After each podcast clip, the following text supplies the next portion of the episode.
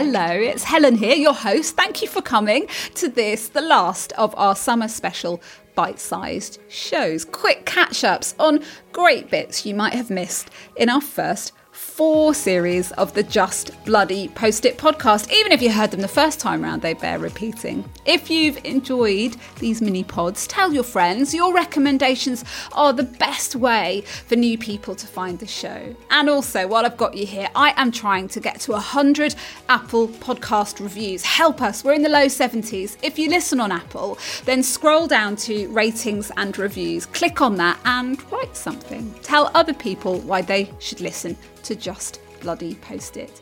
It helps. Thank you so much. Now then, finally, food blogger Sarah Barnes, aka Taming Twins, on Instagram. This has been the most talked about and shared episode of the show so far because in it, Sarah tells us how she's almost quadrupled her Instagram and TikTok followings in a little more than six months. Yep, she's grown from 60k ish followers to 216k on Instagram alone since Christmas time. And there are no dodgy growth hacks in her strategy. It's all down to hard work and consideration and little faith as well. Have a listen.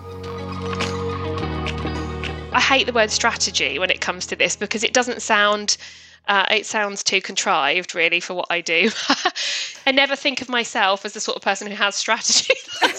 like a board with those little soldiers on. yeah. So I spent a lot of time thinking about it. I accepted that it wouldn't make me any money initially, either of those platforms. But I took a view that I had to invest at some point in trying to make those platforms grow. And I had to throw my energy at it, try my best, and then if it didn't work, move on. Because I think that's part of running a business and part of investing. Um, and I, I think we miss that sometimes because it's about our time, but it is an investment of time. I wasn't getting paid. I'm still not really getting paid for either of those platforms. They are driving some traffic, but so I thought I'm going to give it a, uh, a try. I made what felt like a huge, lofty goal for myself that I wanted to have 100,000 followers on Instagram and 100,000 on TikTok by the end of 2022. And I I was at 20,000 on TikTok and about 60,000 on Instagram. Bearing in mind with Instagram, I had been doing it since 2013 as well. So clearly that trajectory of growth needed to change significantly The main mental shift that I had about both of those platforms, primarily Instagram and TikTok followed on, was I changed my mindset from thinking I want to grow, or I want to put this content out, or I want people to click through, or I want to make these videos. And instead, I totally flipped it on its head and I just decided to, at the heart of everything I do, think about how I can be more helpful. And it's a real mindset change because it makes me no money. but it's a leap of faith to a long term growth. So I asked, the first thing I did was ask those questions. I asked my audience that I had at that point, what are your struggles day to day with food? How could I help with these struggles? Um, what are the barriers to you fixing these struggles? um, what format would you like me to give you this help in? Do you like videos? Do you like blog posts? I asked loads of questions, and um, it's it's an interesting thing. People really like to tell you what they want, which is great. Oh, and we're almost on permanent standby to tell people more about what we want and need. Like, you know, if you ever want to throw a question out into your Instagram audience or whatever, you, you know, you will get some really genuinely. I've had people who'll be like, "Yeah, I'll, do you want to have a phone call about it?" You know, they'll they'll sit and chat to you for ages about. And I think it's underutilized. Yeah, I think totally underutilized. It's quite a British thing, isn't it, to be slightly polite and not talk too much about what we're looking for. Uh, that's all, that's that is true, but actually, I think it has more to do with what you just said before that. It has more to do with people not focusing on how they can help and not taking the time to ask because in some cases they've decided what they want to put out there and then get frustrated that it's not working but did did you check anybody wanted it before you started sharing it. Um, I think it's got more to do with that. And what, all of those questions and the answers to all of those questions, Sarah, how did that lead you to design a new content strategy? It, it allowed me to really sit down and think about what I was providing that was useful to people.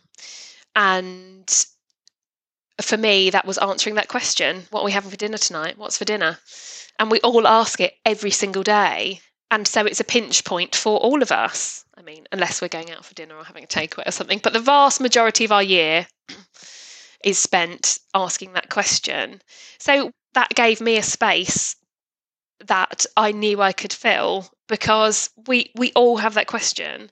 It concentrated my mind on everything I make. So whilst I say yes, there might be the odd cake and nice things around the edge, I try and think to myself, am I answering that question? Am I being helpful? Am I making people's lives a little bit easier this week? To reiterate again, that was a huge leap of faith because my money was made from my views on my blog. So historically, I would have shown a picture and said, click through to get this recipe but I'm asking someone to do something for me at that point. Yeah, absolutely. As opposed to me offering something and being helpful. And Instagram is not a great place to drive people to click onto your website. It's just not a platform that is set up. It doesn't really want people to click away. Um, are you, or are you finding the opposite? Are you finding that you are able to drive more traffic? I think you're right on a practical level. Instagram isn't designed, but why would it be? Because Instagram wants to keep people on its platform. But I am finding now, through a surge of growth over the last 90 days, that it has increased my traffic because it's just generally increased my profile. Yeah. And you just are you telling people about your website in different and creative ways? Are you inviting them to join your mailing list? How are you or is it just sort of happening that people are looking you up and seeing what other recipes might be there? I felt like I should have this push towards growing Instagram. So I started, for example, putting recipes in my captions so people weren't even clicking through because as I say I made this plan that I would throw everything at this with a view to growing and the understanding that I wouldn't make any money out of that and it was a long-term view for growth. However a couple of weeks ago I asked people this question because again I keep asking the questions and they said no we no we really want the recipes on the blog. We really want to be able to click through. And then after that i had lots of questions and on stories i chatted a little bit about the fact that actually the way I get paid is through people clicking on my blog. And honestly, the responses were just so heartwarming and lovely. People were saying, I didn't know this, and we're so grateful for this content, and you've changed my dinner times. And I'm always going to click through now because I know it makes you half a penny or something. And I, I actually was quite moved by that because I just thought it's um, a show of community and a show of a really positive feeling around your content.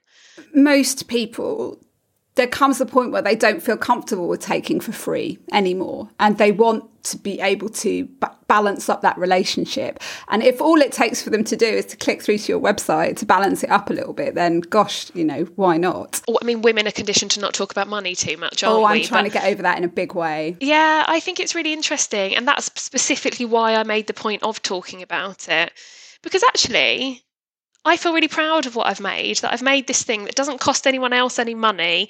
They get free recipes and free content, which I like to think is very high quality and very useful. The recipes are amazing. If you go and have a look at either Sarah's blog, which I will link to in the show notes, or her Instagram or her TikTok, um, they are yummy looking recipes for dinner. Like, what have you shared in the past week or so?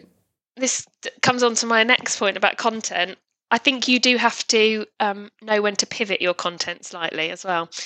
So I did a. I've always shared meal plans on Instagram stories. So I would share, here's some suggestions for the coming week, and I would try and make them varied, one vegetarian, one fish recipe. Yeah, not too many potatoes. You know, just a bit of variety. And I would spend quite a lot of time thinking about those, and people would click through to the blog. But in my new regime of being as helpful as possible, and not asking people to do things, I thought, how can I make this more useful? This was a, a trial for me. I made a video of a reel of five recipes through, a, so it would be a, a weekly meal plan, and then So I showed that on the Sunday night, and then on each day of the week, I showed the reel for the specific recipe from that day. So for me, actually, that was a really good way of creating content because I could I had a very specific plan. Sometimes I think the thought process around content is harder than the doing. So it meant that I had a week ready in advance, really good quality content. But again, that content was making me no money because all the recipes were on Instagram. However, what happened was people responded hugely to that. Um, actually, that video also I'd repurposed for TikTok, and that had within two days that had something like 1.3 million views on TikTok. How are you going towards that follower target on TikTok, by the way? Uh, I went from 20,000 to 77 this morning. Oh my so, God, you're easy. You're going to smash yeah. through both of those by the end of the year. Absolutely smash through. So I know that that works. So I'm doing another one next week. Great. Um, but what has happened because of that, so I put that content out, that video, as a leap of faith, just to do something genuinely useful. And then what happens is people say, but I want the recipes, I want this on the blog. So they want to be able to click through to that, which in turn uh, means I'm monetizing it. And then I know you mentioned the email signups as well. I also thought, how can I give people? People wanted a shopping list so that they can cook along with the meal plans, and I can just see how that is a really useful thing in our lives. So I thought, how how can I best deliver this? And also, I also wanted to reward those people that are being really loyal. So I said, if you sign up to my um, mailing list, I will send out on the Friday before a shopping list so you can buy the shopping shop along, save money for the week ahead. And then at the end of the week, I'll put it on the blog for everybody to see. So people are kind of being rewarded for their loyalty of following along and getting something genuinely useful So, I think that what's happened to Sarah's follower growth, especially on Instagram, shows one of the two extremes of experience people have been having on the platform in 2022. On the one hand, you've got the disgruntled, those who feel let down and challenged by the hasty switch to short form video reels, those who've seen their reach collapse and had it affect their business, honestly. On the other hand, you've got those who are great at making short form video. They've applied themselves to sharing them regularly and as a result are flying. I have lots and lots of thoughts about this. I've taken a step back from Instagram for a month or so to recharge my batteries over the holidays, and it's lent a ton of perspective actually. I will be back to share that with you soon. Just Bloody Post It will return for season five in September. If you subscribe wherever you get your podcast, then you'll get one of those little reminder things pop up on your phone when we're back, and you won't miss an episode. Thank you always. Just a holiday in Italy now lies between you and me and season five. Thank you so much for your support. Take care. Bye.